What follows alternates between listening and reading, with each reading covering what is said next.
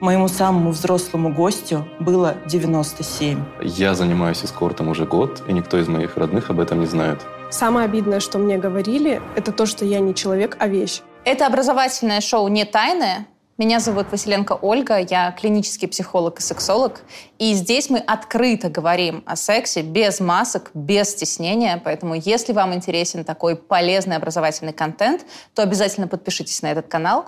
И когда посмотрите этот выпуск, напишите в комментариях, как вам.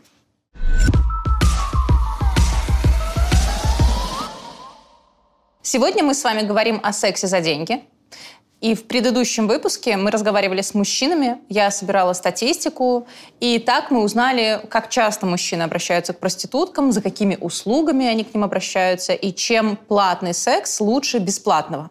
В этом выпуске мы поговорим с тремя представителями данной профессии. Они расскажут, каково это заниматься проституцией или эскортом, узнаем разницу между одним и другим. Хотят ли они выйти из этой сферы и когда они планируют это сделать? Какие самые неприятные, страшные ситуации происходили во время их работы? Давайте сначала определимся, а, как вам комфортно, когда э, мы обсуждаем эту тему? Кто-то говорит эскорт, кто-то говорит проституция.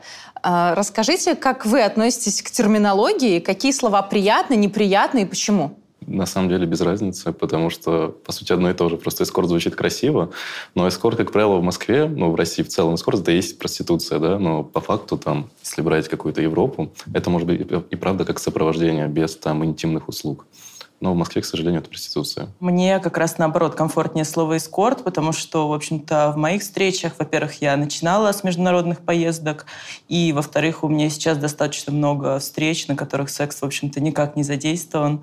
То есть у меня много доминирования и много встреч, когда просто люди приходят пообщаться, и совсем не обязательно мы вступаем в какие-то интимные отношения. Я думаю, что мне тоже приятно слышать оба варианта и эскорт, и проституция, потому что я уже все приняла. Вот.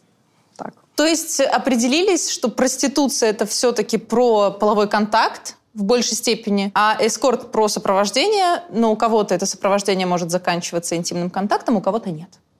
Правильно? Да. Ну, я думаю, у девушек все-таки чаще заканчивается. Да? Мне кажется, да. Ну, у меня есть какая-то своя статистика по работе. Как правило, девушкам же нужно больше времени, чтобы привыкнуть к мужчинам. Ну, там, 30 минут и, и, и все.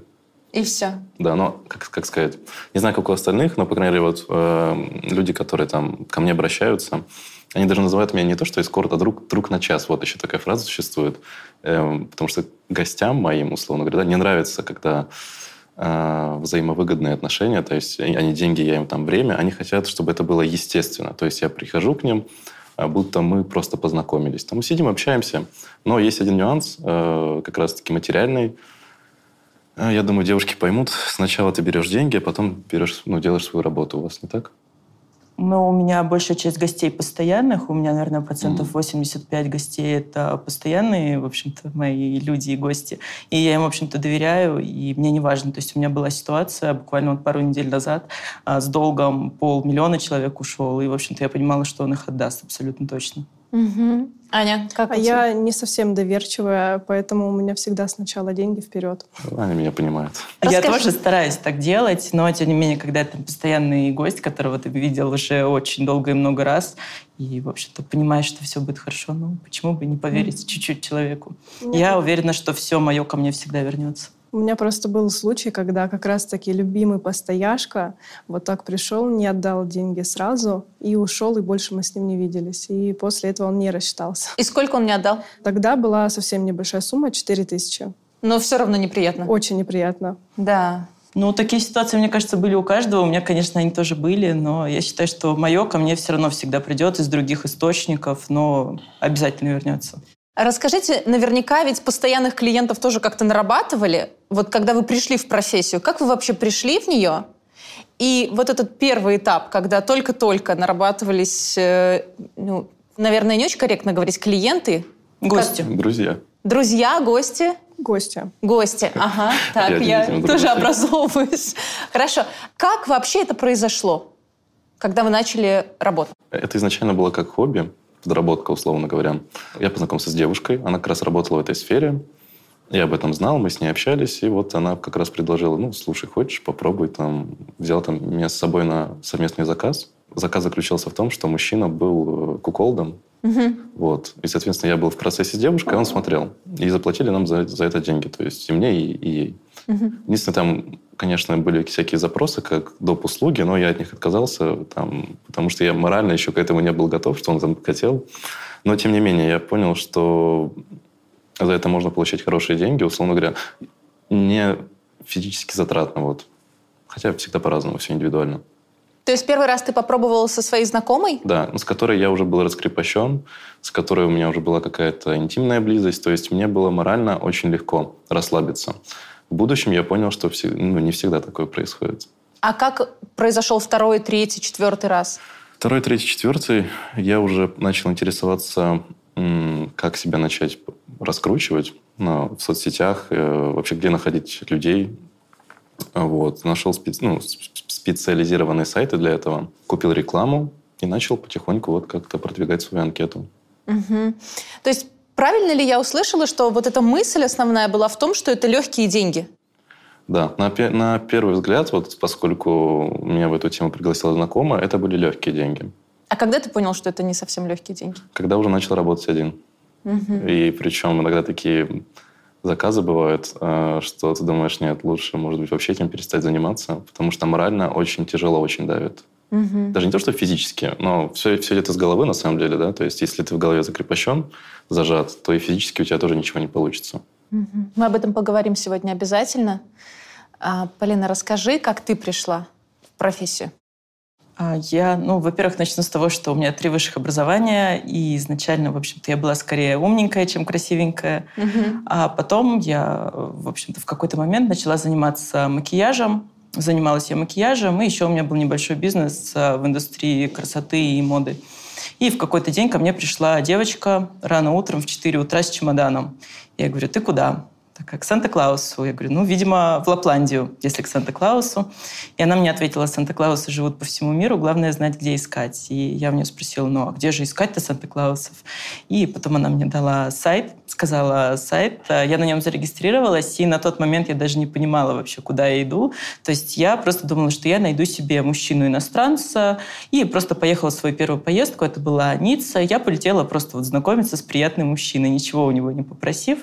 И потом я прилетаю, летела я к мужчине, ему было около 40, такой приятной наружности, и прилетаю, мужчина похож на того, кто был на mm-hmm. картинке, но лет на 40-50 старше, то есть, ну, прям совсем дедушка.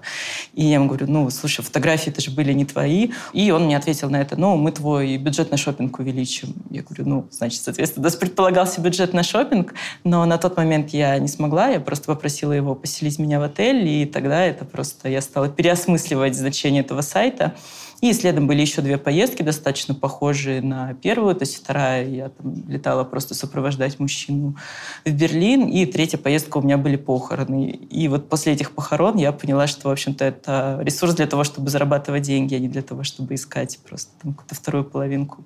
То есть изначально ты думала о том, что все-таки это какой-то более близкий контакт с постоянным человеком, ну, изначально, вы... да, я просто искала мужчину, то есть, ну, просто успешного, обеспеченного мужчину. И я думала, что дальше мы с ним будем там что-нибудь строить. А потом уже непосредственно про работу в России начался коронавирус, и он, соответственно, поменял мои планы. То есть летать так, как я летала, я уже не смогла. А потому что я летала, в основном я прилетала на 1-3-5 дней и улетала в другое место. Там угу. либо домой, либо, соответственно, в следующую страну. Бывало так, что я по месяцу летала, допустим, за месяц один или два дня всего в стране была. И, соответственно, я поняла, что нужно как-то выстраивать бизнес здесь. То есть первые полгода я была с мужчиной, и потом, вот, соответственно, начала свою карьеру. И в России меня активно восприняли именно как госпожу, потому что у меня типаж угу. тот, который нужен. То есть высокая, статная, с большими губами, с грудью, с попой. И, соответственно, здесь еще доминирование пришло в мою жизнь. Вот, и стало, наверное, сейчас основной частью моей работы, то есть сейчас процентов 80-85 э, встреч, это как раз-таки про тематику. За какой, получается, период времени произошел этот переход сначала путешествия, а потом доминирование? Я летала несколько лет, э, и, получается, сейчас вот уже два года моей российской карьере. Четыре года? Ну, наверное, даже уже побольше, наверное, лет пять. Угу, поняла. Аня, расскажи, как ты пришла в эту профессию?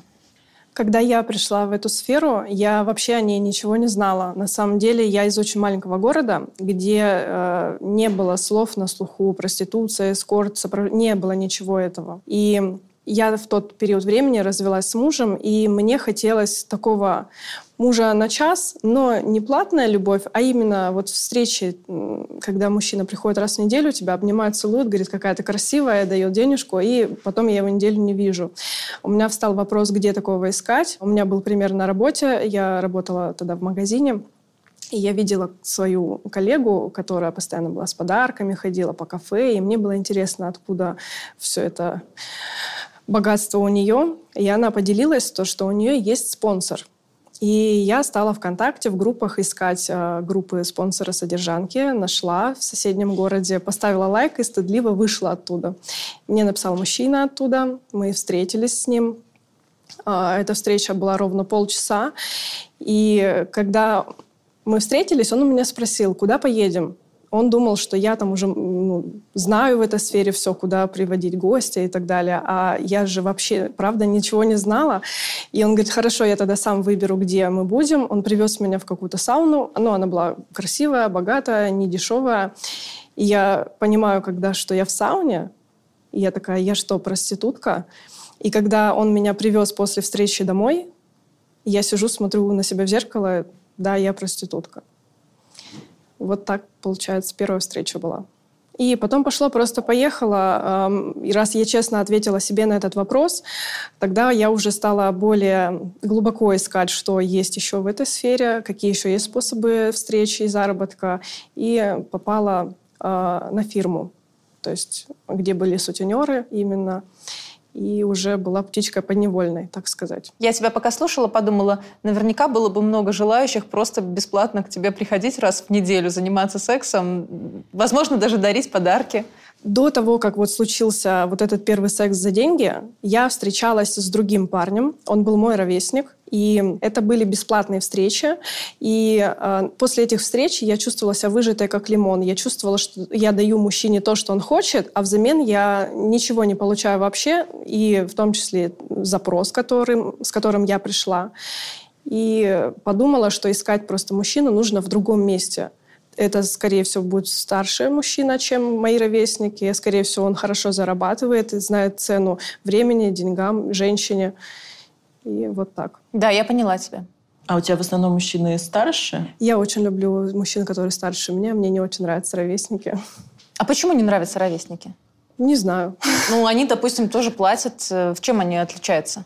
Много чем отличаются. Ну, так как я работаю по классике, соответственно, очень большая разница мужчин, которые старше меня, и ровесники, и младше меня. Если ровесники и те, кто младше, они выжимают из тебя все, потому что они заплатили, как говорится, на все деньги. А то мужчина старше, он уже знает, как обращаться с женщиной. То есть э, он с тобой ведет себя не как будто ты вещь, а именно как женщина, у вас мини-свидание на час, на два, там, на ночь. Но это именно красивое свидание.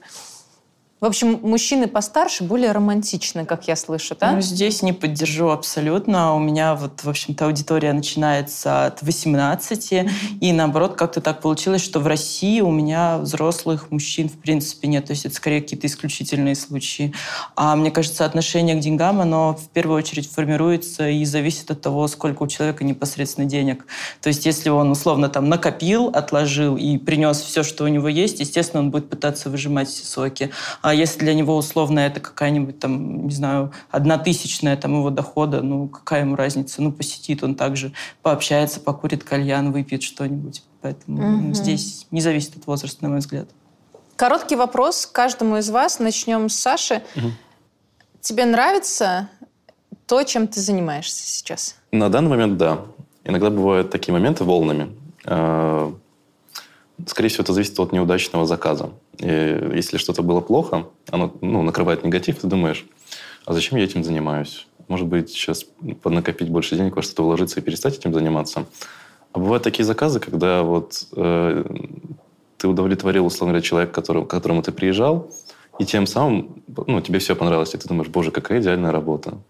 То есть все периодами. Ну, на данный момент, на сегодняшний день я нейтрально отношусь, то есть и да, и нет. А как часто бывают эти волны?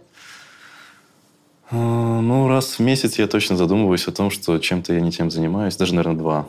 Угу. Где-то вот так. А в остальные периоды я думаю, ну, это прикольно. А расскажи, после каких ситуаций это происходит? То есть что такое происходит, э, после чего у тебя такой негатив? Ну, например, вот ночь, там, два часа ночи. Ты уже лежишь расслабленный, спишь там, условно говоря. И вот тебе кто-то пишет, там, привет. Вот мы семейная пара, приедешь? Ты такой думаешь, ну, такой сидишь. Ладно, еду. Ну, там, пробиваешь человека, прежде чем кому-то поехать, нужно его полностью проверить. Я там созваниваюсь по видео, могу его номер телефона проверить. Если он скидывает фотку с лицом, я, я пытаюсь найти максимально его все соцсети, чтобы понять, что ты не маньяк какой-то, да? Угу. И вот два часа ночи ты едешь, ну, какой-нибудь отель, там, по часовой, например. А там уже у них прям вечеринка в разгаре. То есть ты приходишь в какой-то мир разврата. Ну, такие заказы тоже бывают. А ты сонный, ты как бы эмоционально не, не подготовлен. А там уже вовсю прям люди там пьяный, под чем-то, неважно. И ты вот в эту атмосферу так входишь, и, не всегда получается сразу влиться. А людям нужно здесь и сейчас. Ну, не всегда, конечно, многие любят поболтать сначала. Там, это как раз-таки правильный подход. Э, раскрепоститься и мне, и, ну, соответственно, другому человеку. А бывает, нету момента на раскрепощение. Сразу начинается что-то. Ну, тебе скидывают деньги, и все, и процесс пошел. И не всегда получается, на самом деле. Ну, то есть эмоционально, морально тяжело. И после этого ты как будто выжат как лимон, и ты восстанавливаешься не день, не два, а вот неделю, может, на какую-то психологическую такую реабилитацию идти.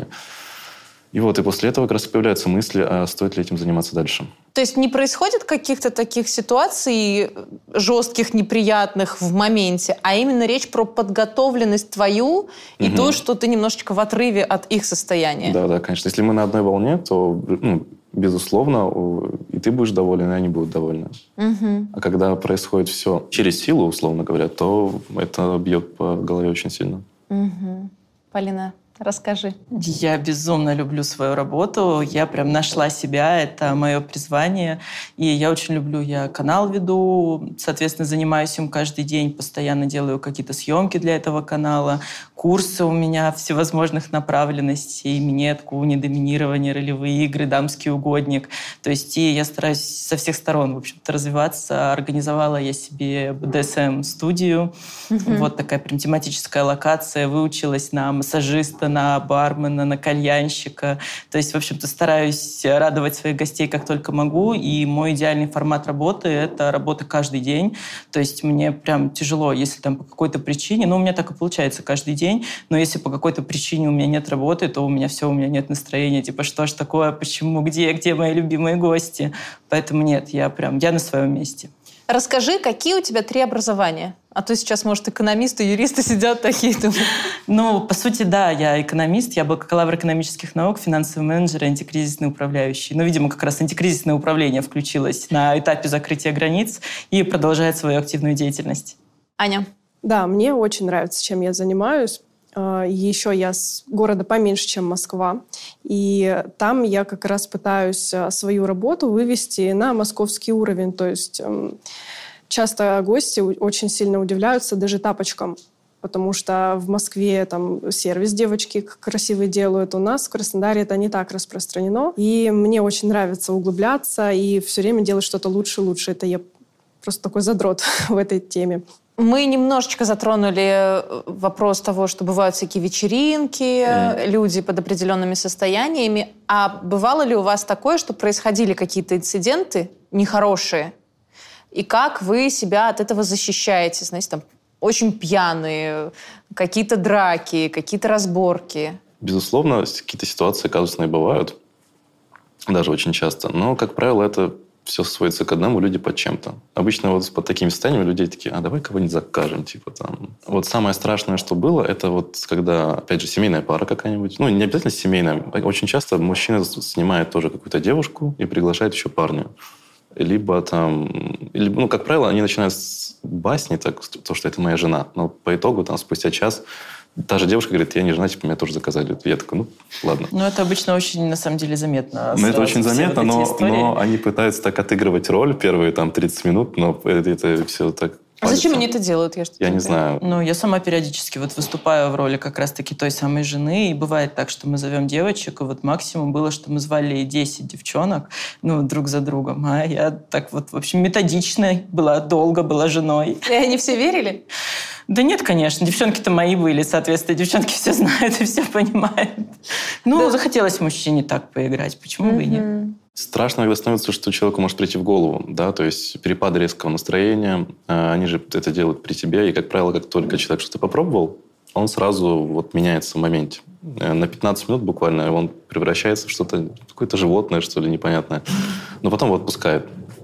И вот, эти, вот этот интервал, да, когда я знаю, что человек что-то принял, его поступки хаотичны, да, то есть э, он может выкинуть абсолютно все, что угодно, там, не знаю, напасть на тебя, например, да, то есть когда такое происходит, я спиной к человеку точно не повернусь, и вот это вот, я держу эту мысль в голове, очень страшно то, что, ну, понятно, что я себя физически там смогу защитить, мне, это я не девушка, там еще что у меня такие были ситуации, там, меня кто-то толкнул, я там ответил и ушел просто, да, взял вещи и ушел, потому uh-huh. что деньги я беру сразу, там, если я уже вижу, что перебор идет, я предупреждаю, говорю, если так продолжится, я ухожу даже, типа, ну, без времени. Вот, кого-то это отрезвляет, кого-то нет. Какой-то жести не было? Ну, жесть, это вот, э, например, я был с девушкой, ну, семейной пары, э, и я был с девушкой, мужчина куда-то ушел. Я вижу, что он там возвращается, у него нож в руке такой, типа, сразу так встаю, так смотрю на него. Он говорит, а нет, я просто там фрукты порезал. Но я-то понимаю, что он какой-то чуть, э, ну, под чем-то, да, там. Я, угу. я сразу такой, не-не, все, пока. Угу. Вот, ну, или скандалы, там, конфликты какие-то на почве Э, не договорились о том, что мне можно или что можно девушке. Например, в процессе девушка что-то начинает делать, и мужчина начинает злиться, типа, я же типа этого не разрешал. И мы такие, ну и все, и процесс как бы останавливается. То есть возникает какая-то ревность у мужчины, я так понимаю, к своей партнерше? Ну, наверное, даже не ревность, я не знаю, что это, может быть, ему это неприемлемо, да, то есть ну, вообще вся эти ну, вещи... это вариация на тему ревности как ну, раз, да. может быть, да. То есть, э, в принципе, я, я начинаю уже так в процессе объяснять то, что все, что происходит там, и там то, что девушка случайно проявила там какую-то свою активность в мою сторону, да, я говорю, в этом же ничего такого нет. Вот интересно, кстати, как часто возникают такие ситуации, когда приглашают мужчину и когда приглашают женщину? Полина, расскажешь? Э, я очень аккуратно подхожу к этому моменту. Я профессионально работаю с парами. И всегда, если ко мне приходит пара, то я гораздо больше внимания стараюсь уделять девушке. То есть в первую очередь я буду общаться с ней, я буду целоваться с ней, я буду пытаться ее как-то довести до оргазма. И все, что касается мужчины, я спрашиваю партнерши. То есть там, я могу это делать или я не могу? И бывает так, что как бы с партнером я вообще ничего не могу делать. То есть я понимаю, что там условно, там, если я там к нему сейчас подойду ближе, ближе, чем на 15 сантиметров. Мне там откуда-нибудь там нож воткнут условно угу. в спину. Поэтому я, в общем-то, всегда налаживаю контакт с девушкой, а когда контакт с девушкой налажен, и когда девушка прям довольна и удовлетворена, она по большому счету и мужчине гораздо больше уже разрешает. Уже там серия «я больше не могу», уже там «Полин, давай там доделай с ним, что он захочет, а у меня уже все хорошо». Поэтому у меня достаточно, ну, в общем-то, у меня таких конфликтов не происходит по определению. Угу. Но это, наверное, уже на опыте как раз пришло, потому что мой самый первый опыт работы с парой была как раз-таки ситуация, когда девушка-то безумно приревновала, мы поцеловались, и это просто был конец. То есть она там сначала начала рыдать, потом он ее ударил, ну и в итоге закончилось тем, что я оттуда ушла, естественно, и она ушла там вместе со мной в ресторан, и там тоже плакала мне, рассказывала, там, как тяжело ей живется. Ну, такой не очень приятный опыт, не очень приятное начало, делала, но сейчас я, в общем-то, знаю, что делать. Я, кстати, собирала статистику именно по групповому сексу, как часто женщины соглашаются по причине того, что мужчина давит. То есть они сами не хотят, мужчина давит, mm. и они это делают. 38%. Да, Это огромная цифра вообще. А у тебя были какие-то ситуации вот такие серьезные, когда был накал, и ты понимала, что это вышло вообще за все границы нормы? Ну, нет, в общем-то, у меня все достаточно комфортно, но я внимательно отношусь к тому, кого я приглашаю в гости. То есть, если меня там хоть одно слово в диалоге не устроит, то я предпочту отказаться, потому что всех денег в любом случае не заработаешь. И я понимаю, что лучше потом ко мне придет какой-то другой человек, с которым мне комфортно, с которым мы на одной волне, чем я буду, в общем-то, мучиться и страдать как-то и рисковать чем-то. Угу. А было тоже с наркотиками истории, когда там, ну, мальчик там видел еще одного несуществующего существующего героя, но, в общем, в итоге все все равно закончилось хорошо. Помогли мне его проводить, в общем-то, и все.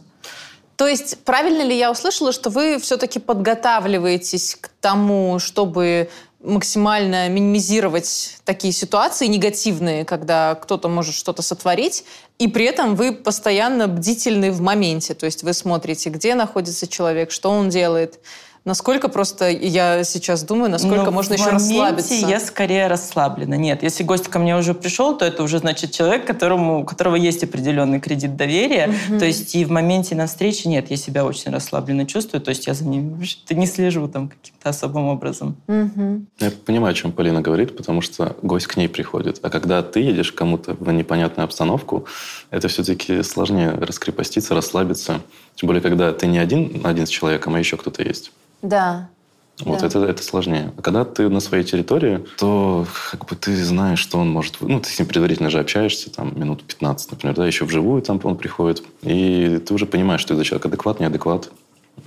Поэтому у себя легче. Мгм.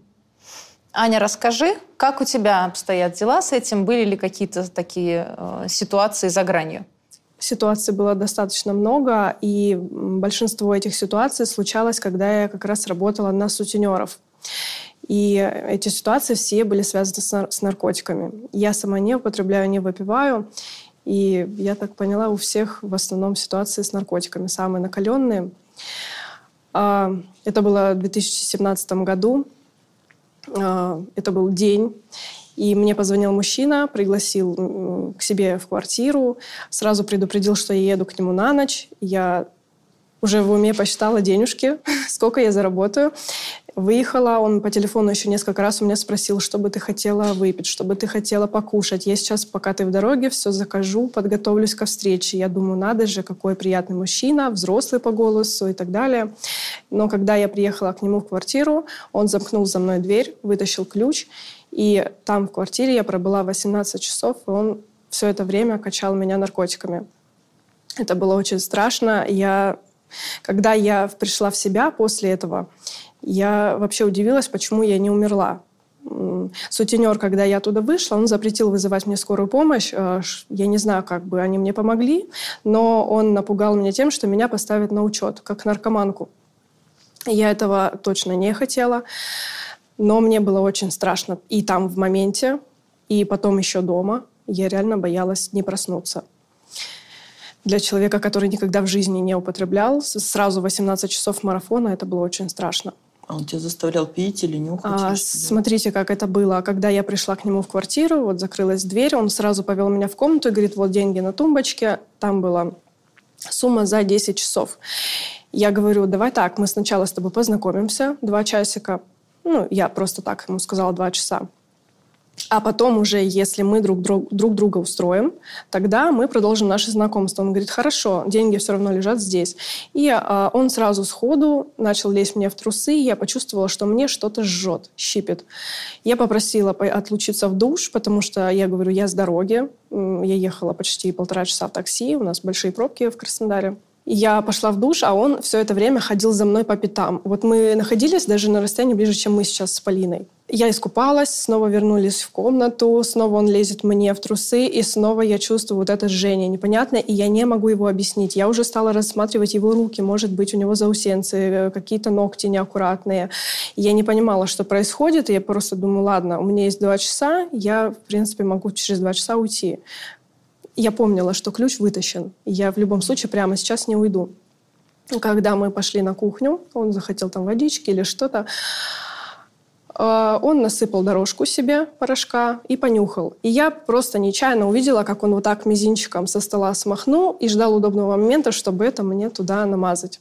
И я поняла, что у меня вообще нет шансов сейчас выйти отсюда. Он был очень взрослый, очень высокий мужчина, очень крупный. Я испугалась и решила, что я просто доведу эту встречу до конца, сколько бы она ни длилась. Главное выйти отсюда просто живой. Вот, вот такая цель у меня была. Сутенеры мне никак не помогли в этой ситуации. Вот через 18 часов никто обо мне не беспокоился. Примерно часов через 16 меня попросили сфотографировать деньги, что они на самом деле у меня есть. А как я это сделаю, когда он прям вот везде со мной ходит? Даже в туалет я ходила, вот я сижу на унитазе, делаю свои дела, и он стоит вот прям вот здесь. И было очень некомфортно. Вот, когда я выходила, я выходила от него голая. Он забрал у меня перед этим деньги. Все. Я вышла от него голая в подъезд, кинул мне платье в догонку, одевалась я уже в лифте. Я была вся грязная, не выспавшаяся. У меня были галлюцинации. и каким-то образом я добралась до дома. Там уже друзья сутенера меня опросили, что как, где живет этот мужчина, как он выглядит, э, какая у него квартира, расположение в квартире, мебели. Все-все я ему рассказала и выключилась. Следующие дня четыре я вообще не помню, как я прожила. Я просто вставала и падала, вставала и падала. То есть у меня вообще не было сил жить. Вот так. И потом меня оштрафовали еще дополнительно сутенеры за это. Сказали, ты просто кайфовала с ним за компанию и не говори, что тебе не понравилось. Вот так они мне сказали. Стандартная фраза, которую произносят всегда в таких ситуациях. Все эти 18 часов ты была в сознании? Что еще происходило в это время? Мне казалось, что мое сознание периодически меня покидает, и у меня, может быть, чувство страха приводило меня время от времени в себя, но когда я понимала, что у меня там еще плюс два часа оплаченного времени, я опять уходила в какое-то забытие и делала все на автомате. А, секса у нас не было, потому что он, видимо, употребил намного больше, чем я. У него ничего там не работало. А, был петинг взаимный, и у него был фетиш, чтобы я крутила ему соски. И периодически я просто задыхалась, периодически вот уходила в себя. Я не понимала вообще, сколько времени прошло, но у меня были наручные часы. И я просто периодически четные часы просто отслеживала. Как раз я в четный час к нему приехала. И вот так каждый четный час я брала у него деньги, и вот так я и отследила, что прошло 18 часов. А как он тебя отпустил? А как раз, когда у меня появились первые галлюцинации, он лежал на диване, я гладила его по ноге, и у мужчин волосатые ноги обычно. Я гладила его вот так по волосам и говорю, а почему ты не говоришь, что у тебя здесь татуировка в виде анимации? Мне казалось, что у него волосы — это татуировка анимированная. Угу. И он э, встает, закидывает полотенце на плечо и говорит, уходи. Вот так. Объясните мне, пожалуйста, зачем тогда сутенеры, если они, ну или менеджеры их еще называют, если они не помогают, а по сути делают хуже? Эм, как правило, менеджеры просто дают тебе заказы. То есть они занимаются твоей рекламой, через свои ресурсы поисков клиентов, но они не отвечают за твою безопасность. Единственная работа менеджера – это свести тебя с клиентом. Но в чем минус? Они берут большой процент, как правило. Сколько? Комиссия в среднем 30-40, но доходит до половины. Индивидуально все. Иногда могут вообще и 60 забрать. Ну, еще очень часто менеджеры помогают начинающим девочкам, то есть девочки, которые пришли в сферу и, допустим, не хотят а, светиться, не хотят быть на рабочих сайтах. И, соответственно, в этом случае они скидывают свои фотографии менеджеру, менеджер подбирает им какие-нибудь типажи, и, соответственно, через типажи, то есть так меньше узнаваемость, и так больше шансов остаться с незапятнанной репутацией. Mm-hmm. То есть и для девчонок, кто из-за этого переживает, в принципе, принципе, да, работать с менеджерами. А забрать может по большому счету сколько угодно. Обычно пишется просто на внутренних э, ресурсах между девчонками. То есть пишется условно вот такая вот сумма. Там, и скидывается тот, кто готов там за нее условно поехать. А, либо там сразу говорится, там менеджер работает с кем-то, он говорит, что есть вот такой заказ, вот за столько поедешь, то есть сверху там может быть по большому счету сколько угодно. То есть, ну, mm-hmm. вот честная история, это где-то в районе вот там 30%. Но в целом, по большому счету, это умение договариваться договариваться. Если человек умеет, то почему не взять больше? Угу. Но вы работаете без менеджеров? Да. Ну, у меня есть люди, там несколько, которые, ну, как менеджеры, они пишут ну да, это больше как менеджеры, но нету прям таких постоянных, которые занимаются твоей рекламой. То есть к ним обращаются, нужен парень. Они могут твою же там фотографию показать, потом тебе пишут «Привет, готов», э, говорит сумму, с этой суммы столько-то мои деньги. И я этом уже соглашаюсь, да, нет. Угу. То, есть, так, то есть человек, который прям меня ведет, такого нет. Угу. Я всегда предпочитала работать на себя, даже когда я летала, казалось бы, международка, то есть это гораздо, в общем-то, сложнее, опаснее, потому что, ну, вот самые дальние мои направления — это Чили, Аруба, Доминикана, Мексика. В Южной Африке я была, в Йоханнесбурге дважды. То есть такие действительно дальние направления. В Саудовской Аравии была, в Катаре. Вот. И там, конечно, риски гораздо выше, но на тот момент мне казалось, что почему бы нет. Бесстрашная. что все будет хорошо. Да, бесстрашная. Но вот что-то бы движет, когда ты это делаешь, настолько тебе не страшно или наоборот это драйвово? Объясни мне. Но на тот момент я начинала, и я, наверное, не видела всех рисков. То есть сейчас в часть поездок, которые были, я бы, наверное, не рискнула ехать. Там, допустим, в ту же самую Южную Африку я поехала, я не знала человека, я его не видела, у меня не было никаких его там документов. То есть вот просто это было первое сообщение. Ты готова вылететь завтра в Африку? Следующее сообщение был мой паспорт, и следующее сообщение были билеты. То есть вообще без какой-либо информации. Сейчас я, конечно, такое бы не решилась, но на тот момент мне показалось, что это очень интересно, экзотично. Угу. Аня, э, расскажи, э, у тебя все-таки менеджер, сутенер. И, кстати, в чем разница менеджер, сутенер? Да, есть большая разница. Менеджер и сутенер, может быть, в больших городах все, что есть, относится к этой сфере, называется менеджер, но в городах за пределами Москвы все-таки есть э, отличия. Сутенер – это один человек. У него есть еще свой персонал, не девочки. Девочки там где-то самые последние. То есть у него есть водители, у него есть диспетчера, у него там есть какие-то охранники, якобы, и так далее. И только потом где-то девочки. А менеджер, он вас может даже в глаза никогда не видеть. А сутенер, он может с вами даже за одним столом сидеть, пить чай. Вот так. Сутенеры э, создают для новеньких, особенно девочек, видимость безопасности этой сферы, э, могут также давить на твою психику, говорить о том, что без сутенера ты не сможешь работать в этой сфере, без сутенера ты попадешься к какому-то плохому клиенту, а, будет какой-то геморрой. Но в основном все самые плохие ситуации как раз у меня были с сутенерами, с их хваленной охраной. Сейчас я работаю сама, я не хочу больше ни с кем сотрудничать, потому что мое здоровье мне дороже. Угу. Получается, что э, это такая мнимая история про безопасность, и на самом деле, да, менеджер может давать просто э, контакт, да, и сводить, получается, угу. а с сутенерами там целая там иерархия, да, Просто целая. огромная иерархия, да, и это очень страшно. Даже мне сейчас прям очень страшно стало. Я представила, попадаешь внутрь, а дальше тебя... Вот интересно, сколько людей из этого выходят и могут потом сами работать. Очень мало. Очень а мало, как ты да? вообще вышла? Как ты рискнула, решилась? То есть, ну, ты уже стала же винтиком этой системы. Ну, а, когда я приходила в эту сферу изначально, когда был самый мой первый гость, я напомню, что да, я, тогда я только рассталась со своим бывшим мужем, я еще была такая тихенькая домашняя девочка, спокойная, у меня и самооценка немножко беда была с каждым новым заказом, с каждой новой фирмой, где я работала, и у меня росла самооценка, я каждый раз прочувствовала новые границы своего «я» и выставляла уже рамки на сотрудничество с собой какие-то. Я уходила от трех или от четырех сутенеров.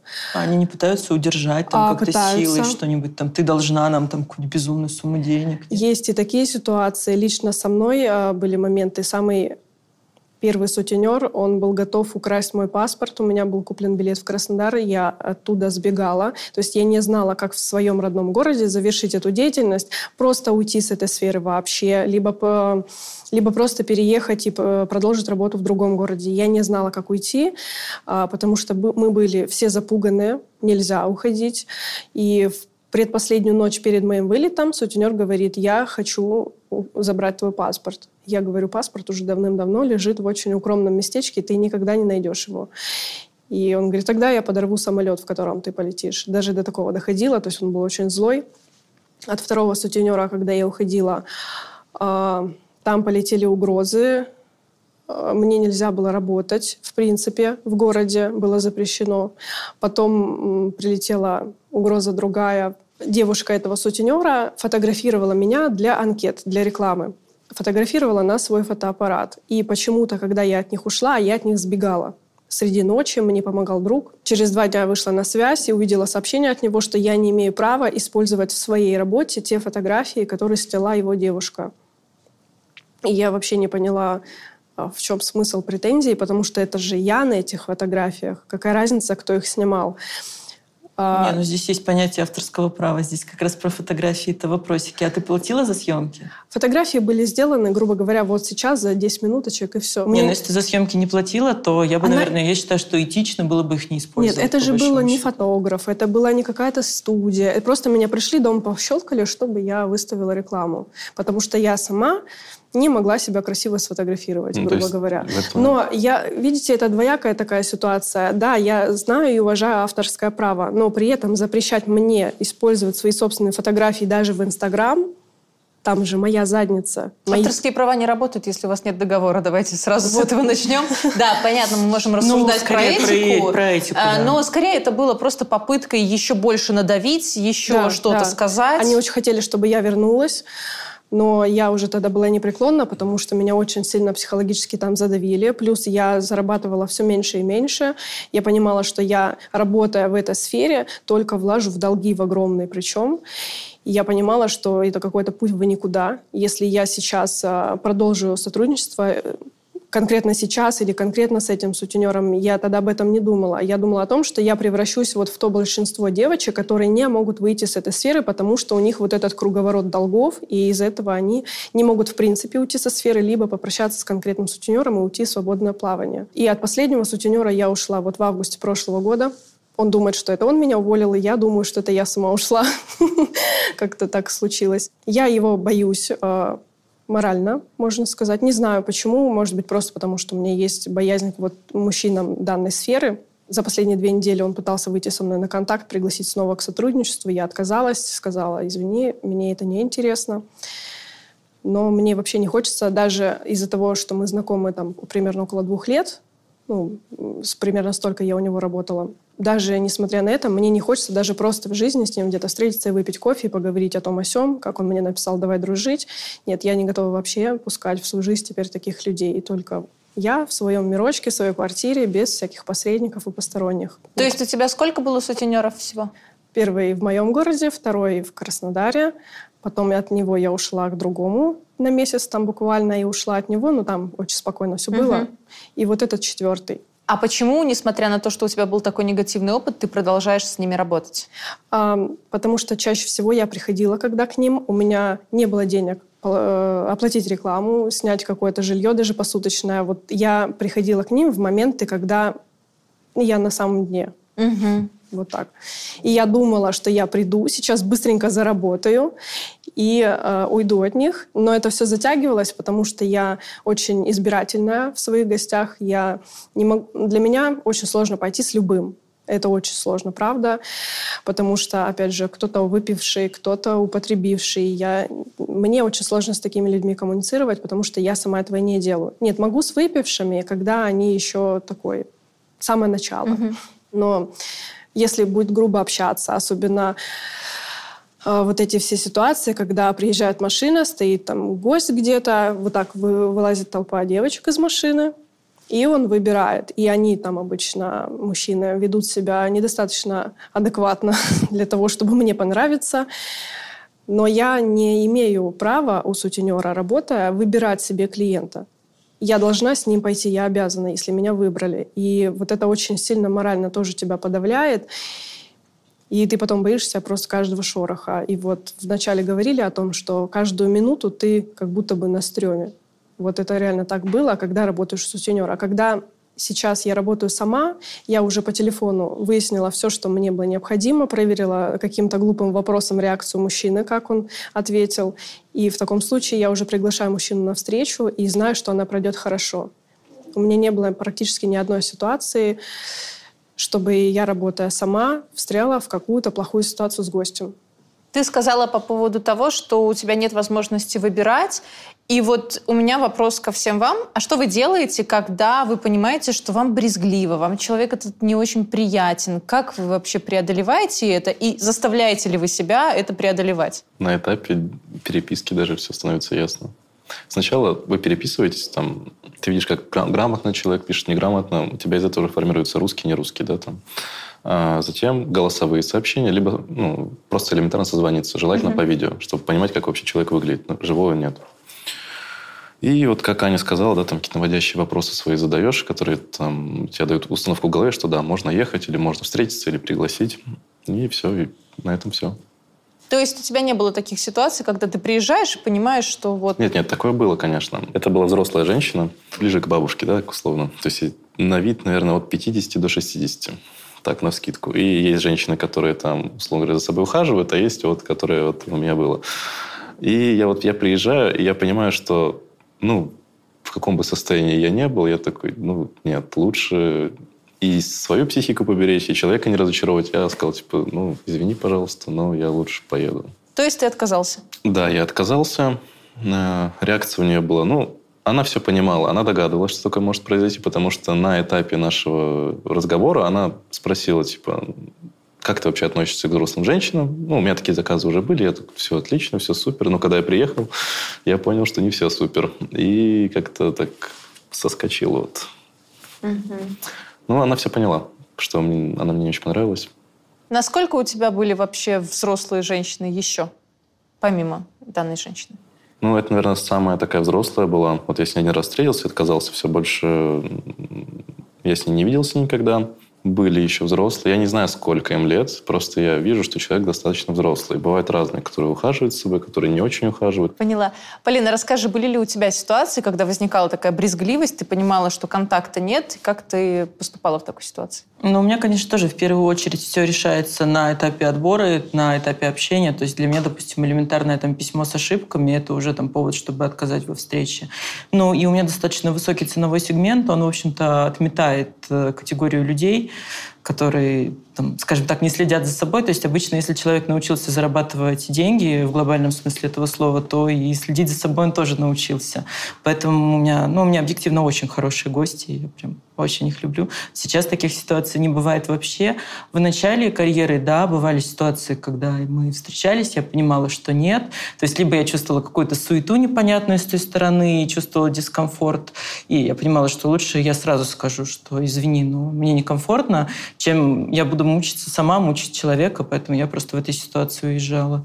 То есть это скорее было не какая-то внешняя неприязнь, а скорее манеры и ну, манеры общения, манеры какое-то поведение такое, которое оказалось мне странным. То есть я из-за этого отказывалась. Угу. Аня?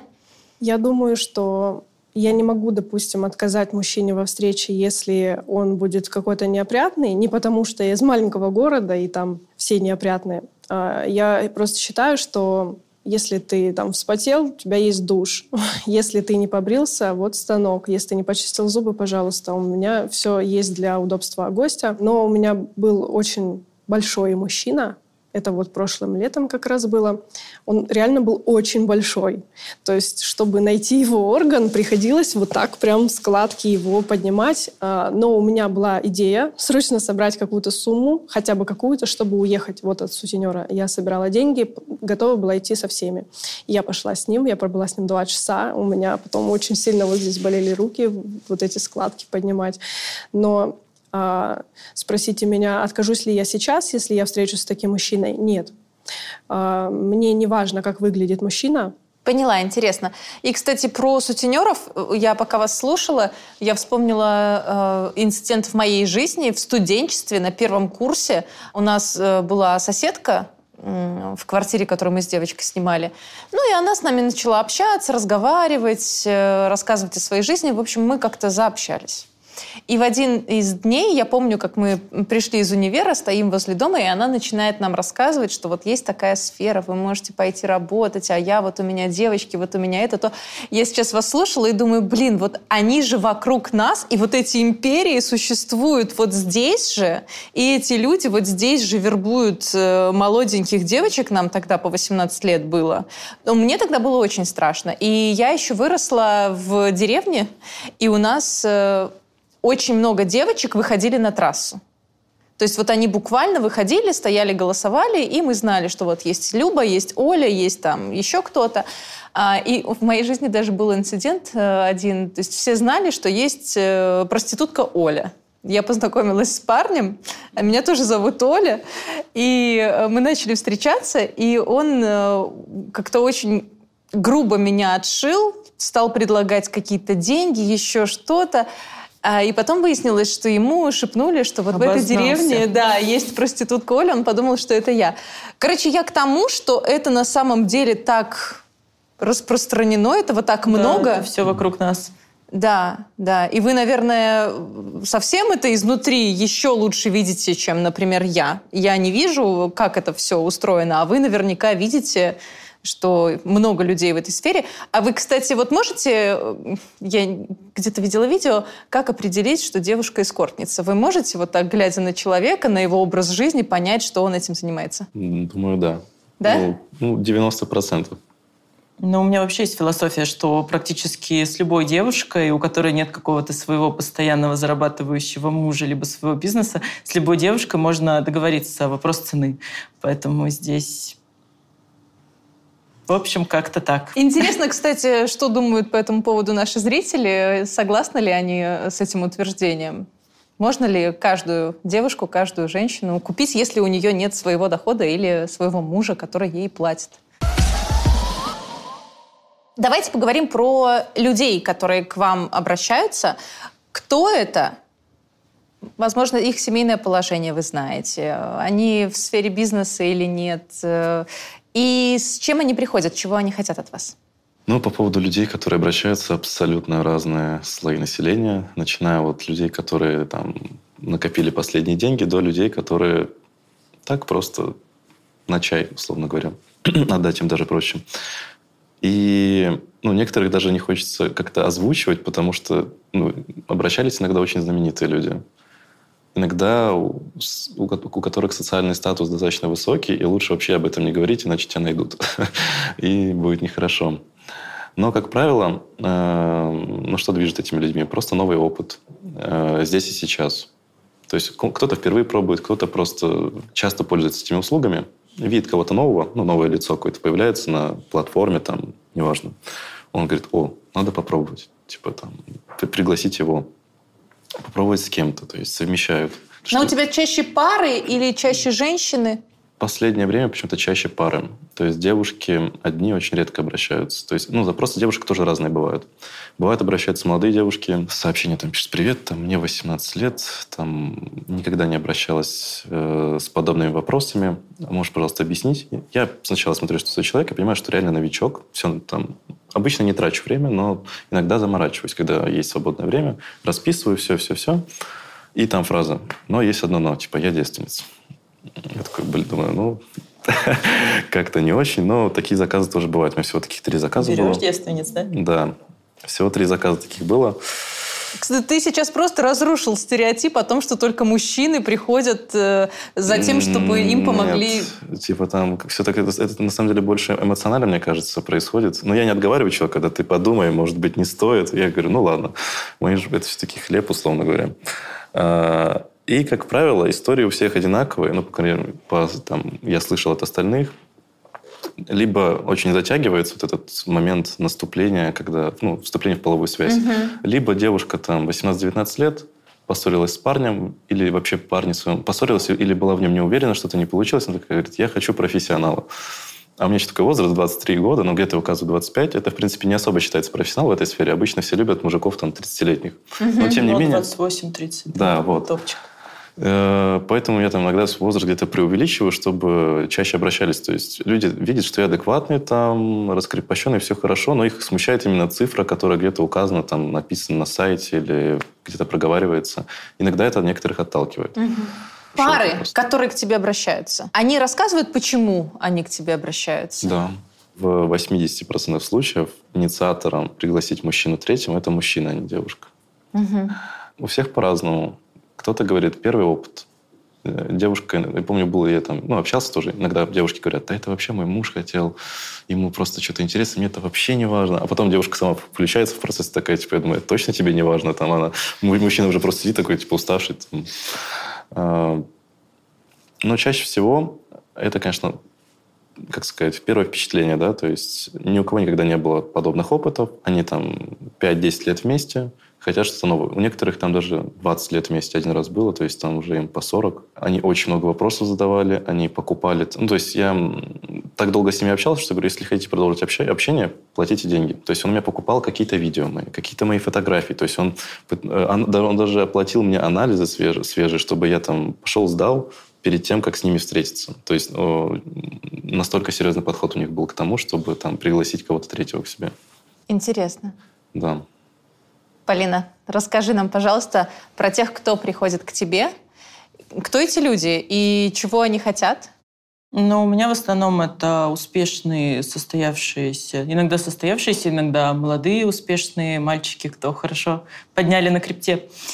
Вот. Э, в общем-то, у всех все хорошо, всем кому-то хочется просто отдохнуть, расслабиться, кому-то хочется, опять же, нового опыта, кто-то, ну, кто приходит ко мне за доминационными историями, там иногда они просто, допустим, прекрасные мужчины, прекрасные мужья, но не решаются сказать о каких-то своих пожеланиях, пристрастиях своей второй половинки. И, соответственно, приходят и делают уже это со мной.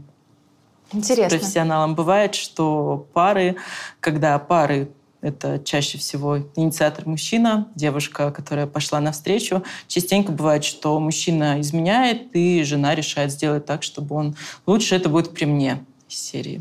То есть она узнает и соглашается на то, чтобы да, да, вместе да. быть? Ну, спустя какое-то время она, соответственно, говорит, что... То есть узнает не обо мне, а узнает просто, что у него там где-то какие-то романы. И, соответственно, она говорит, что давай лучше будем ходить к профессионалкам, но это будет честно, мы будем делать это вместе. Но иногда это подается под соусом, мне это тоже нравится. А было такое, что какой-то твой клиент, э, я опять говорю это слово клиент. Гость. Да, что твой гость приходил уже со своей партнершей. У меня было такое, что ко мне с самого начала практически моей работы ко мне ходил мужчина, мы с ним прекрасно общались, регулярно, регулярно встречались, а потом произошла у него какая-то ситуация, и ему его женщина решила подарить девушку и тоже на сайте выбрала меня же. То есть он мне позвонил, он говорит, что только, пожалуйста, веди себя так, как будто мы с тобой видимся первый раз. Только не скажи тебе, как обычно. Только не скажи, что ты в прошлый раз что-нибудь забыл. Он мне там сначала перед этим специально перевел дополнительную сумму денег, чтобы я об этом не забыла, о просьбе. Он такой, только, пожалуйста, держись. И он там вел себя очень отстраненно, то есть максимально. То есть, ну, я, в общем, тоже старалась в его сторону даже там не смотреть лишний раз и там просто все, просто вот там я сто процентов внимания уделяла девушке. Там вот практически вот тот случай, когда он практически не существовал, и мне кажется, он даже в конце немножечко там ревность проснулась, что как это так, там, условно, две мои женщины, это с которыми я, они там между собой что-то делают, а я тут стою там сам с собой развлекаюсь. Да, это интересно. Аня, расскажи, кто твои э, гости и чего они хотят? Мои гости — это взрослые достаточно мужчины, от 28 и старше. Я не буду говорить их семейное положение. Большинство мужчин, как и девушек в этой сфере, придумывают о себе легенды. Он может сказать, что он свободен, а на самом деле нет. Я не интересуюсь этой стороной их жизни. Мне достаточно того, что он здесь со мной в остальных моментах честен и открыт. Что ему нравится, что у него в табу, и чтобы он уважал мои табу в том числе. А, и все рассказывают про случаи с семейными парами, пары, э, парень и девушка. У меня таких ситуаций не было. У меня в основном в начале моего пути в этой сфере были встречи с двумя мужчинами, и я одна. Больше как такого тебе? нет. Тебе не нравилось? Если бы это происходило не на работе, я думаю, что, возможно, я бы даже Получила удовольствие. Да, я думаю, да. Но когда ты на работе, тебе э, нужно следить, чтобы кто-то не снял презерватив, чтобы кто-то не засунул туда, куда нельзя. Потому что у меня, например, нет анального секса, и ни под каким соусом вообще никак. А что ж тогда делать с двумя мужчинами? А, в основном, а, когда два парня приходят, они просто хотят повторить картинку из порно. Ну тогда, так а там-то же... А самое их... Там-то бутерброды. Именно у моих э, гостей были такие запросы, когда паровозик с одной и с другой стороны. А, ну. Поэтому анальный секс был не нужен. Но таких встреч было немного. Мне самой в один момент стало смешно, потому что чаще всего эти парни, они были друзьями, которые никогда друг при друге не раздевались. И они стесняются даже самих себя. Не то, что меня, они впервые, допустим, было и такое, впервые обращаются к девушке из этой сферы, еще и сами никогда не раздевались в бане в той же самой или в бассейне. И начинается просто аншлаг. Один хохочет, другой тоже начинает хохотать. Один уходит на балкон курить. Ну, очень смешно, в общем. И сейчас я не, не провожу такие встречи.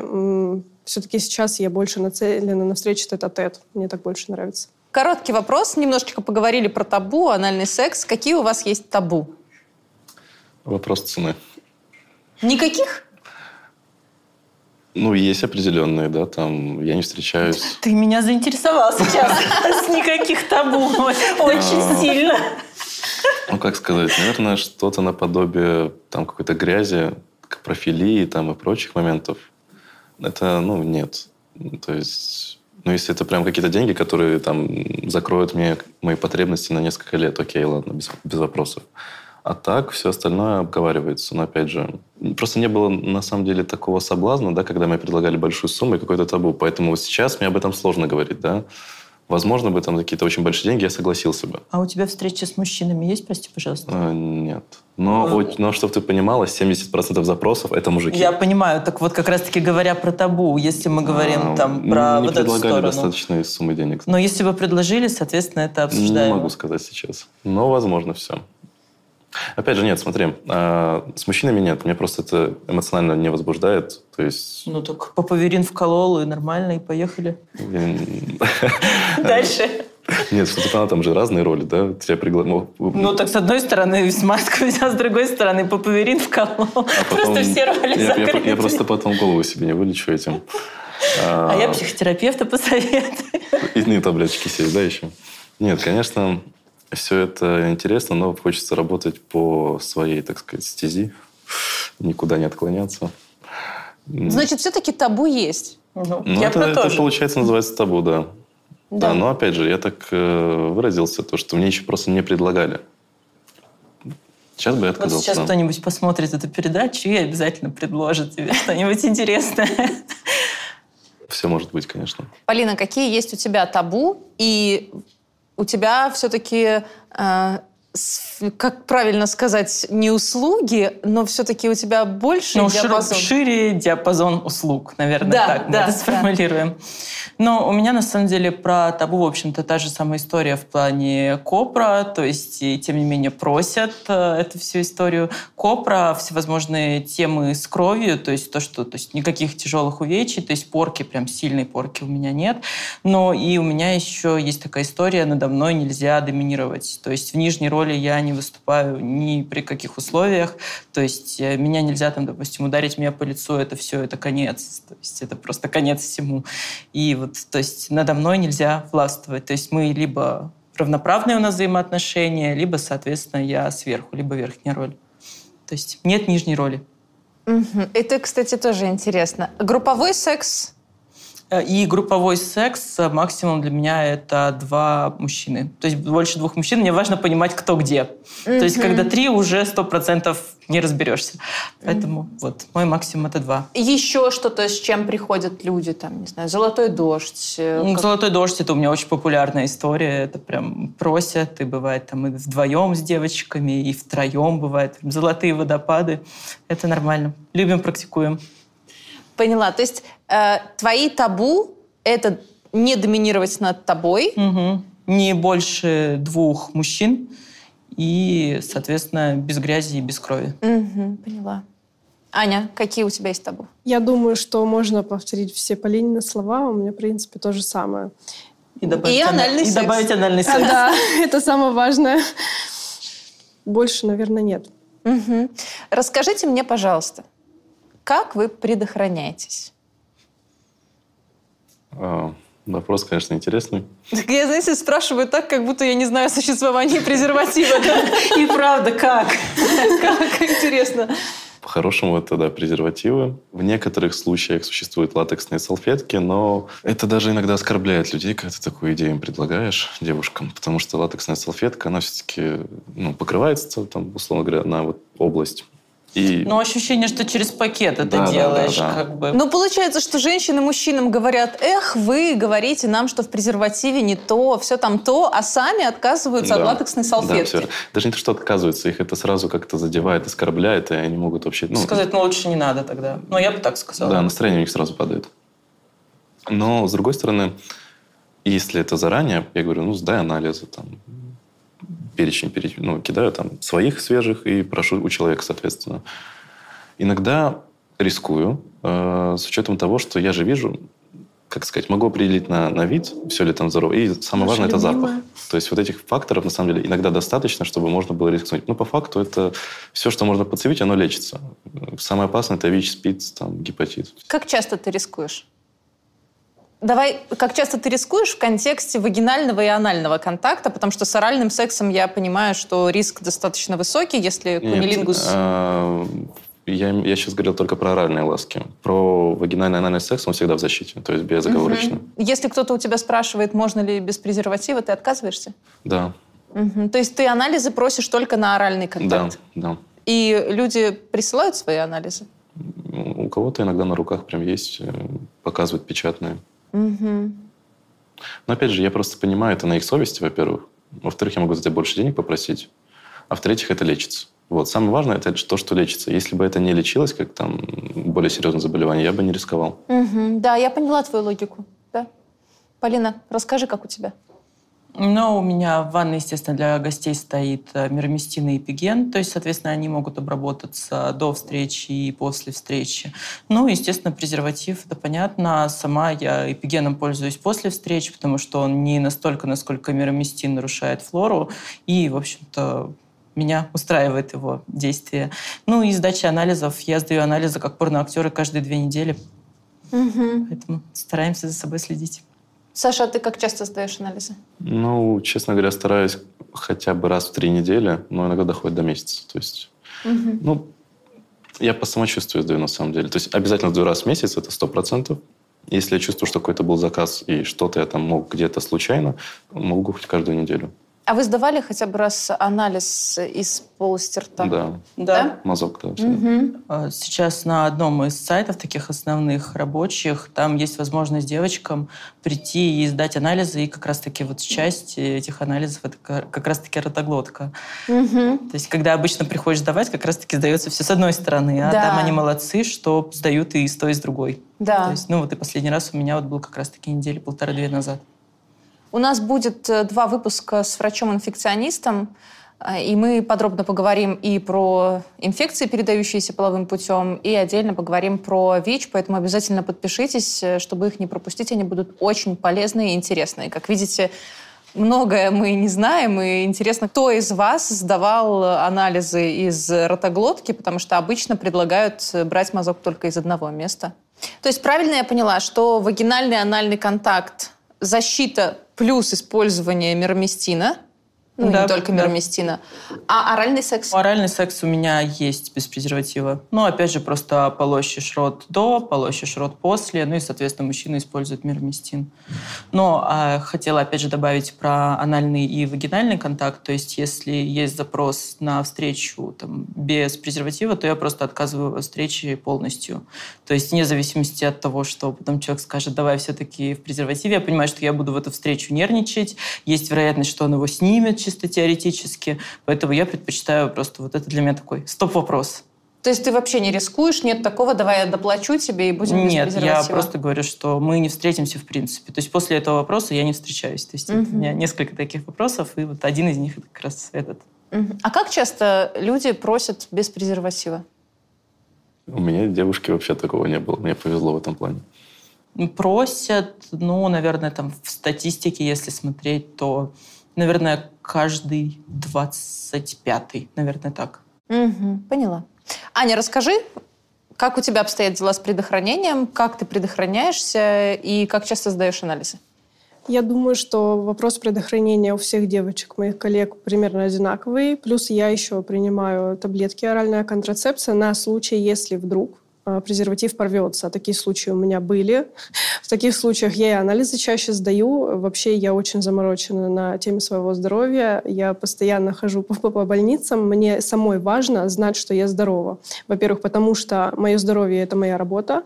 Во-вторых, это моя ответственность. Ко мне идет мужчина, который, возможно, женат. А, Дома очень мало, я знаю, мужчин предохраняются со своими женами, и я чувствую ответственность, и я не могу, чтобы, если... Бывают же случаи, вот ЧП, вот лопнул презерватив, может быть, я здорова, может быть, он здоров, но вот это вот волнение, пока ты не узнаешь точно, что человек здоров, очень сильно пошатывает, так сказать, и мужчину, и меня, и мы вот в такой трясучке нах- находимся, ждем, что же там покажут бумажки. Поэтому я минимизирую все риски. Но оральный секс также в презервативе? А, чаще всего да. Может быть, сейчас э, время такое наступило, когда мужчины больше за, заботятся о своем здоровье, о здоровье своих жен, к которым они возвращаются после девушек из моей сферы. Может быть, э, часто, кстати, бывают вот такие фразы, когда, вот как э, Саша сказали, я вижу, что ты чистая. Такие случаи бывают чаще давай секс без презерватива, давай минет без презерватива. И они на самом деле говорят, я вижу по глазам, что ты здорова давай. Я, может быть, и здорова, но я тебе не верю, и ты мне не муж. И меня всегда эта фраза оскорбляет, и мне хочется прямо сейчас за... закончить встречу, и чаще всего так и происходит, потому что для меня после этой фразы ответственность сторон сразу к нулю, и я боюсь, что он потом может снять, он может э, засунуть mm-hmm. насильно. А это довольно частая ситуация, когда вот особенно на, на фирмах работаешь у сутенеров, там никто ни за что не отвечает, и как бы ты ни брыкалась, он все равно вставит без презерватива. Вот. То есть все равно это риск, как ни крути. То есть мы просто так с вами разговариваем, знаете, вот презерватив, вот это, вот то. И звучит так, как будто опасности нет. Ну, у меня ее намного меньше, чем у Ани, например. Я думаю, по рассказам это как-то... Ну, у Почему? меня тоже как-то, в общем-то, все так достаточно спокойно в этом плане. То есть а. никто не пытается насильно ничего сделать. И, в общем-то, сначала, то есть вот с самого начала оговорили. То есть если вот я этот вопрос услышала, как бы все, до свидания, и, в общем-то, на этом все закончилось. То есть те, кто меня доходит, с ними никогда, в общем-то, не встает даже вопрос на эту тему. Как часто у вас срывался презерватив? Один раз в жизни, и то не на работе. Ага. Вот, наверное, так же. То есть я, мне даже на работе ни разу. Угу. У меня рвались. Очень много мужчин мне говорит о том, что у меня там очень узко. Я не знаю, я не смогу никогда эту информацию проверить, как на самом деле, и мне не с чем сравнивать, даже если бы я могла проверить. Но э, в определенных позициях э, а, еще больше становится давление, особенно когда у мужчины большой размер, мне некомфортно с большими размерами. Э, из-за этого дополнительное давление происходит на член, на презерватив, и в таких случаях он просто лопается. Либо, если у мужчины выделяется очень много смазки, как бы ты ни надела его хорошо, там внутри очень все мокро, может слететь. Но в таких случаях просто нужно следить. И ну, таких случаев я не допускала в основном, потому что ты постоянно меняешь позы, перестраиваешься. Там, вот сейчас классика, сейчас минет, там, сейчас в такой позе, сейчас в другой. И ты примерно смотришь всегда глазами, что там происходит. И можно поменять в любой момент, вытереть лишнее. А, оно рвались, да, было. Ну, за последний вот год, например, я думаю, раз пять у меня рвались презервативы. Это вот именно из-за того, что большой размер и длительный активный акт.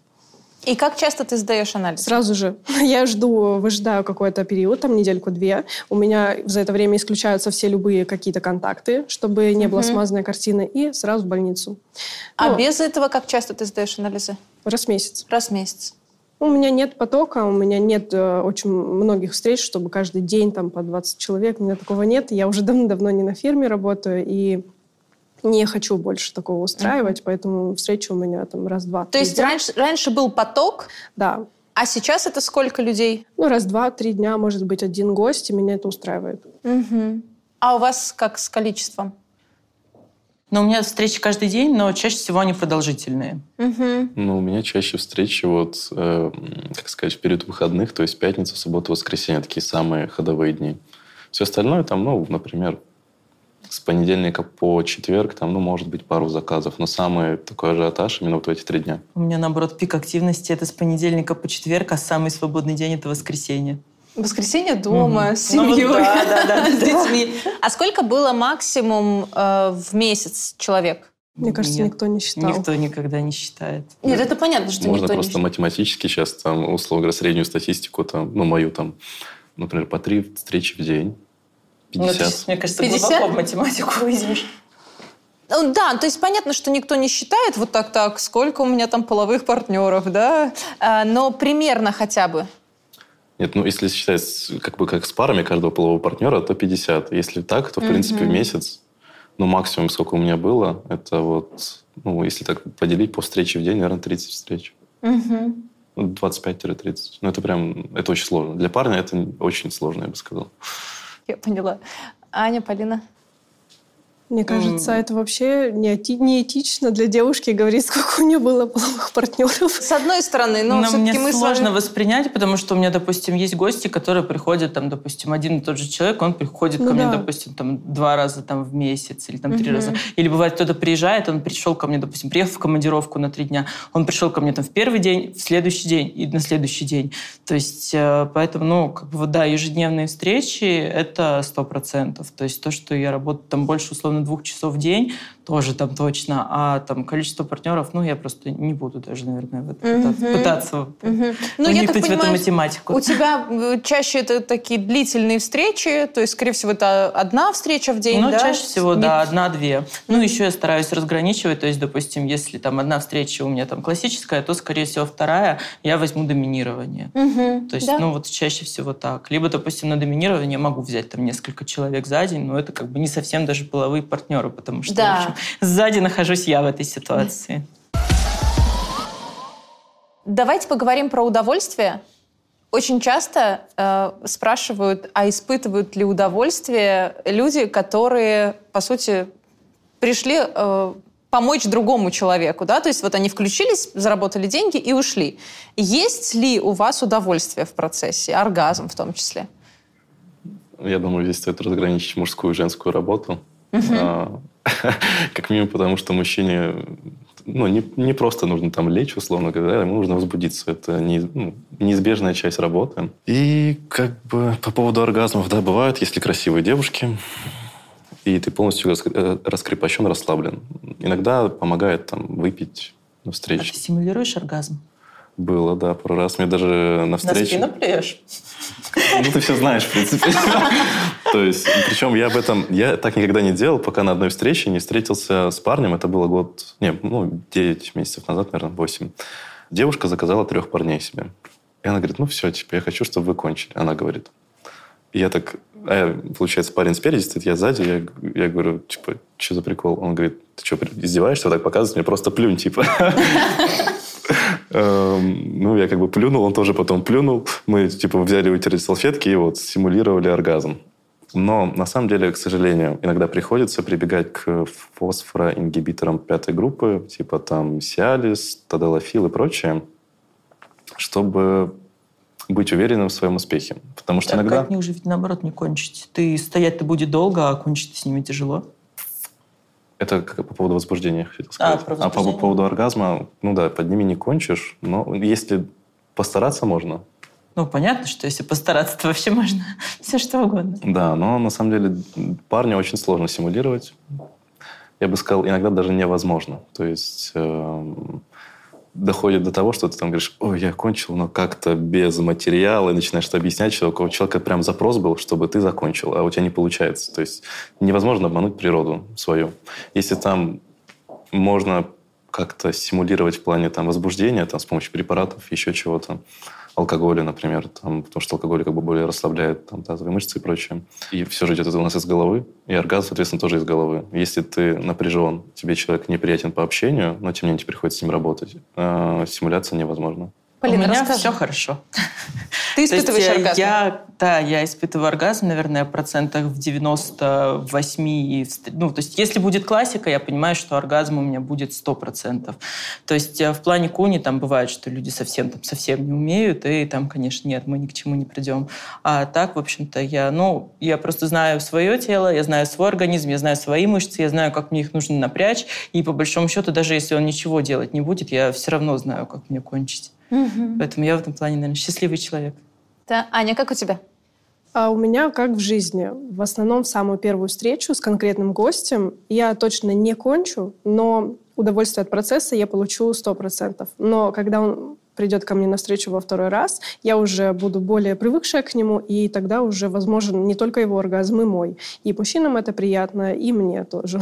Угу. Но если не получается, а такое случается крайне редко, но от процесса тоже можно получать удовольствие. А ты симулируешь, если не получилось? Или ты а. как бы просто, ну, и ждешь, когда он кончит, типа, ну, Пошли пить чай. У меня не бывает такого, что я прям жду, пока мужчина кончит, потому что чаще всего как на классических встречах с мужчиной я нахожусь практически всегда в активной позиции. А, Можно подумать, что я жду, но я делаю все, а, чтобы мужчина получил удовольствие. И мне приятно от того, что ему приятно. Как мужчины любят говорить, кстати, они приходят а, к девушкам, а, моим коллегам, и говорят, я хочу, чтобы ты получил удовольствие, я хочу, чтобы тебе понравилось, я хочу, чтобы ты кайфанула. А, И у меня к ним ответная такая же реакция, я хочу, чтобы они получили удовольствие. Я не играю, я ничего не симулирую, и а, когда мужчина задает конкретный вопрос, почему ты сейчас не кончила, я говорю, потому что мы с тобой сегодня первый раз познакомились. Мне нужно немножечко времени привыкнуть. Я такой больше такой тепленький человечек, мне нужен более близкий контакт. Первая встреча не всегда гара- гарантированно будет оргазм. Можно я задам вопрос в духе Дудя? Сколько Блиц. стоят ваши э, разные услуги? Э, Я в среднем беру, то есть вот начинаются мо- мои цены от 20 тысяч рублей. И дальше повышение за какие-то допы. За допы, за время, за количество людей, за запрос. Там, ну, И до какой суммы может доходить эта цифра? Ну, я просто не наглею. Э, Понимаю, что у меня такой, знаете, такой ну, стандартный типаж. Там, я не экзотика какая-то, типа там черный высокий парень. Э, Поэтому я максимум сколько брал, там, это вот 40 тысяч за два часа. Ну, просто с девушкой, с красивой девушкой. Ну, это даже... Я просто был уставший, на самом деле. Я хотел написать, как обычно, там, 25, условно говоря, 20-25. Просто я был уставший, написал 40, ну, окей. А у тебя условия за встречу просто не почасовая. Часовая. Ну, от, Часовая? от двух часов я встречаюсь. Ну, потому что меньше это нет смысла с парнем, потому что девушки очень много времени тратят на общение. То есть ты можешь даже прийти на два часа, ты можешь час 45 проговорить. Но Это, только с мужчинами так может быть. ну, с мужчинами не знаю, но вот с девушками... это- Два, и шесть, и двенадцать. Не, потому что девушки, они не расслабляются. Им очень долго нужно привыкнуть к человеку. Даже если они там выпившие, они сидят, они просто болтают, болтают, болтают, раскрепощаются, а потом уже там могут продлить тебя, например. Полина, расскажи, как у тебя?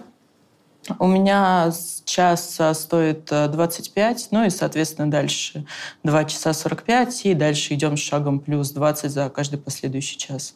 Мгм. И всякие допы? Но у меня, по большому счету, нет особенно, особо допов, то есть у меня, в общем-то, все практически входит в основную программу, кроме анального секса. И, соответственно, если пары, то это отдельно, ну если два мужчины, то удваивается. Удва... То есть, Ну, получается, соответственно, час 50, а, 2 часа 90 и так далее. разницы между классическим э, и БДСМ Нет, Ты не делаешь? Я в любом случае беру по часам. Можно со мной в это время сидеть, разговаривать. Можно со мной пить, можно повести меня в ресторан. Можно со мной, там, условно, там, не вылезать из кровати. То есть стоить это будет столько же. Аня, как у тебя? Сейчас у меня прайс 10 тысяч в час. И допы отдельно, но у меня допов, как видите, практически и нет. Доминировать надо мной нельзя, анальный секс нельзя. И, в общем-то, для многих мужчин анальный секс – это самый большой запрос, самый частый запрос. Но в основном обходимся Тем, что есть. тем, что есть, да. Я очень часто слышу, что есть люди, которые приходят просто поболтать, им не нужен секс, они просто хотят поговорить по душам. Вот у вас сколько таких было? У меня было несколько случаев. И, как правило, девушки сразу обозначают. Они говорят, слушай, сколько у тебя стоит время? Я там говорю, ну, 20-25 тысяч, 2, 2 часа, условно говоря. Она, ну, мне просто поговорить, давайте я заплачу 15 и посижу там с тобой. Просто я тебе выговорюсь, там, поною, там. Я такой, ну, ладно, давай. То есть, если работы нет, потенциальных клиентов нет, я на такое соглашаюсь. Но не так прям часто такое бывает. Обычно было пару раз, раз то, что девушки выговариваются, потом начинают к тебе лезть. Я говорю, мы же договаривались. Она говорит, да я-то плачу. Я говорю, ну сначала деньги тогда. И доплачивают некоторые. Интересно. Полина, как у тебя? Ну, у меня достаточно много таких гостей. То есть у меня частенько бывает, что приходят абсолютно за другим. То есть у меня даже было такое, что, надеюсь, он не услышит, батюшка ко мне приходил а, четыре раза подряд. И, в общем-то, из этих четырех раз, два раза мы беседовали о жизни и пили кофе. То есть никуда это все не шло.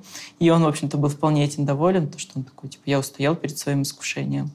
Поэтому каждый идет за тем, что ему нужно. Это не совсем миф. И даже есть такая история, что а, чем ниже ценовой сегмент, тем больше секса. Чем выше стоимость, тем меньше секса. Ну, есть такая Интересно, да. интересная корреляция. Да.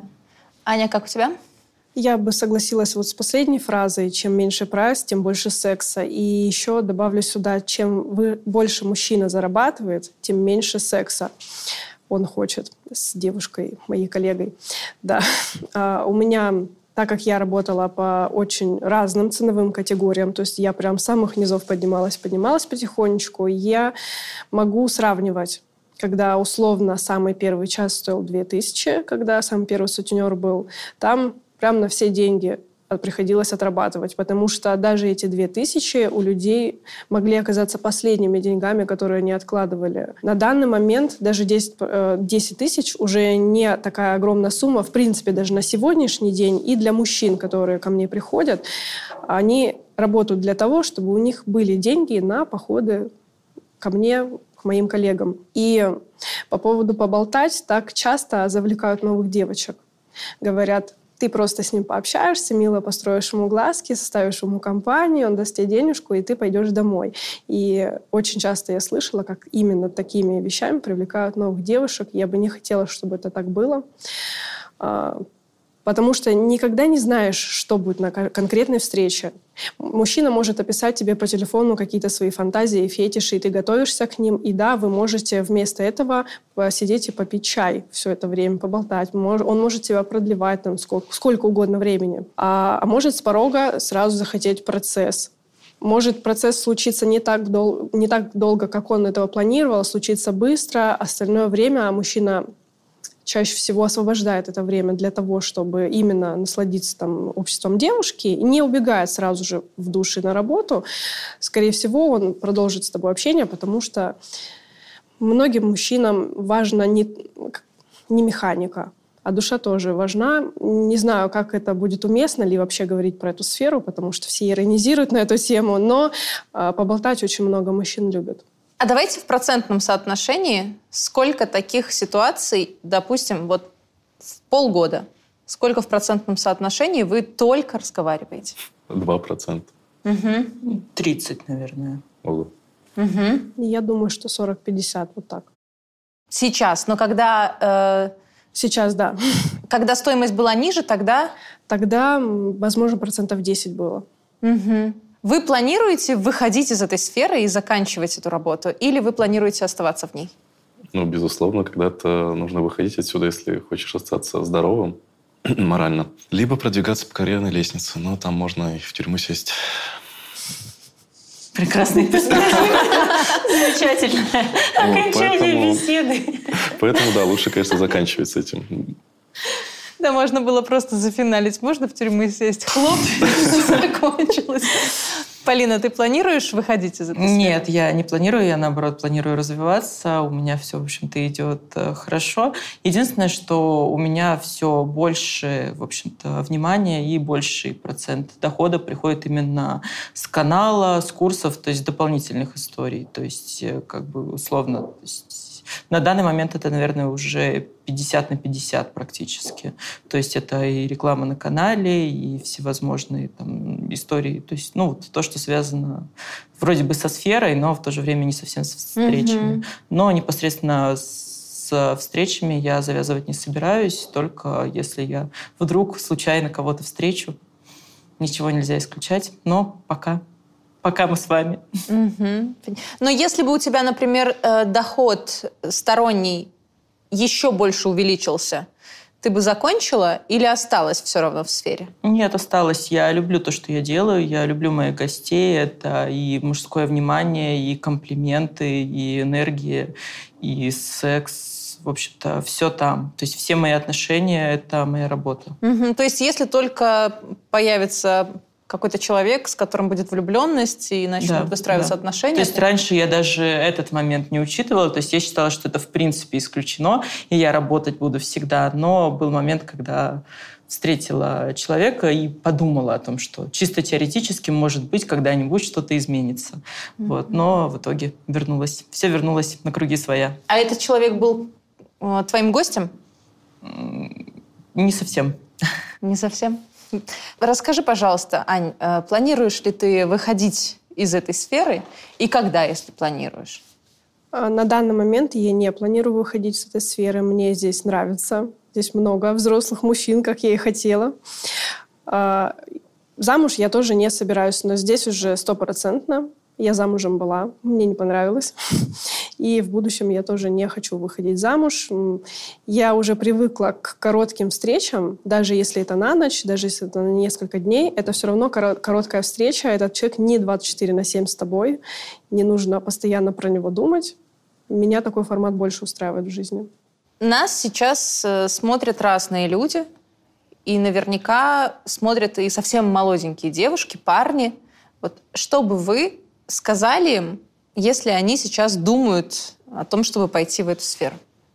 На самом деле очень часто пишут парни, а сколько ты зарабатываешь, а что вообще прибыльно, неприбыльно, хочу этим тоже заниматься. И я для себя понял одну такую вещь, то, что если у тебя там нет прям очень сильной необходимости, то есть не умирает никто из близких, тебе не нужна какая-то крупная сумма денег, чтобы кого-то спасти, то лучше пойти на какую-то белую работу. То есть не стоит этим начинать заниматься. Это затягивает, во-первых, потому что ты привыкаешь к большим деньгам, достаточно легким деньгам относительно. Ты на это подсаживаешься, и тебе нужно как-то из этого выходить. Ты начинаешь строить планы. То есть, чтобы отсюда выйти, нужно заработать там несколько миллионов, да, чтобы что-то вложиться, попробовать новое. И пока ты зарабатываешь эти деньги, э, как сказать, ты ломаешь себя. Вот. А саморазрушением заниматься не стоит лучше. Угу. Поэтому оно того не стоит. Если у вас все хорошо, если вы, там, есть возможность, есть там дом, есть там еда, вы просто, у вас есть выбор пойти на другую любую работу, я бы пошел на любую другую работу. Спасибо. Полина? Ну, я бы, наверное, предложила людям задуматься. То есть, несмотря на то, что вроде бы я изо всех сил стараюсь излучать э, позитив, успех и, в общем-то, любовь к своей работе, тем не менее, эта работа не для всех. То есть, не всем так легко, не у всех складывается все так, как у меня. Это сложная, тяжелая работа, это разные люди, это постоянные эмоции, давление этих эмоций. То есть, нужно понимать, что ты справишься, и нужно понимать, что это реально твое, что ты любишь и мужчин, мужчин, прямо ты искренне любишь мужчин, и секс ты любишь. То есть идти в эту работу только за деньгами ничего не получится. То есть нужно прямо это любить, нужно в это хотеть. И это должно быть какой-то, мне кажется, осознанный шаг. То есть лучше, когда девочки, если, если решают прийти к этому, то уже там не из серии не в 16 лет, а уже в какой-то более осознанный возраст, когда она уже, в общем-то, отдает себе отчет в состоянии устраивать свои личные границы, что очень важно. То есть да. хотя бы это должно быть осознанно. Угу. И опять же понимать, что если у кого-то получилось, совсем не обязательно, что получится у всех. Потому что по статистике, конечно, больше неудачного опыта, чем удачного. Аня, что бы ты сказала? А, если парни и девушки, которые собираются прийти в эту сферу, готовы через пару лет тратить деньги на психотерапевтов, пускай приходят, но лучше не нужно потому что рано или поздно каждый из нас ищет ту или иную помощь для самого себя.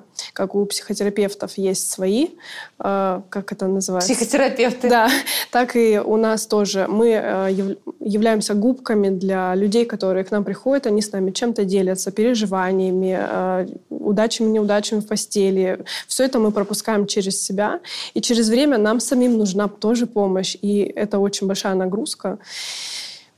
Да, это не вагоны разгружать, но при этом это очень тяжело. Каждого человека пропускать через себя не только вагинально и орально, но еще и мозгами. Ну, эмоционально сложнее да. обычно, да. чем все остальное. Ну, мне легко, я всегда очень легко находила контакт, и больше как раз с мужской частью населения. Мне с девочками очень сложно подружиться, потому что каждая такая, я королева. А мужчина, он вот, вот такой есть и есть. Поэтому мне легко с мужчинами. Перед поездкой на съемки я слышала фразу, когда мужчины, сидя в Тиндере, на других сайтах знакомств, боятся о том, что при встрече девушка будет не похожа на фотографии. Девушка же, идя на это свидание, боится, что ее убьют. В этой сфере это тоже применимо, потому что ты никогда не знаешь, чем закончится эта встреча. Да, финансовый порог, он, может быть, отсеивает э, всяких маргинальных личностей. Но это не стопроцентная гарантия. Ты никогда не знаешь, чем закончится встреча. Спасибо вам огромное, что вы так открыто рассказали о своем опыте. У нас есть отдельный выпуск с опросом среди мужчин о том, пользовались ли они э, услугами платного секса. Посмотрите обязательно. И если вам понравилось, если вы дальше хотите смотреть э, такой материал, то подпишитесь на канал. И я буду очень вам благодарна за лайки, за ваши комментарии, потому что вы сами знаете, как тяжело на тему секса разговаривать в России. Тем более вот так открыто. Сегодня вы услышали открытые истории трех героев, которые внутри этой сферы.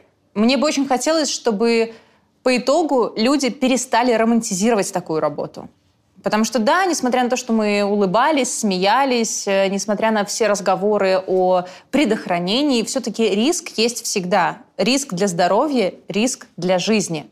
Если вам понравился этот выпуск, то Буду благодарна за лайк. Напишите в комментариях, какие вопросы возникли у вас, потому что мы обязательно снимем еще один. Скорее всего, это будет выпуск с вебкам-моделями. Поэтому пишите свои вопросы. Мы не поговорили сегодня об очень многом. И если вам нужен специалист, если вы ищете сексолога, то в описании к этому видео есть ссылка на мой сайт. Там есть все форматы работы со мной. До встречи в следующих выпусках.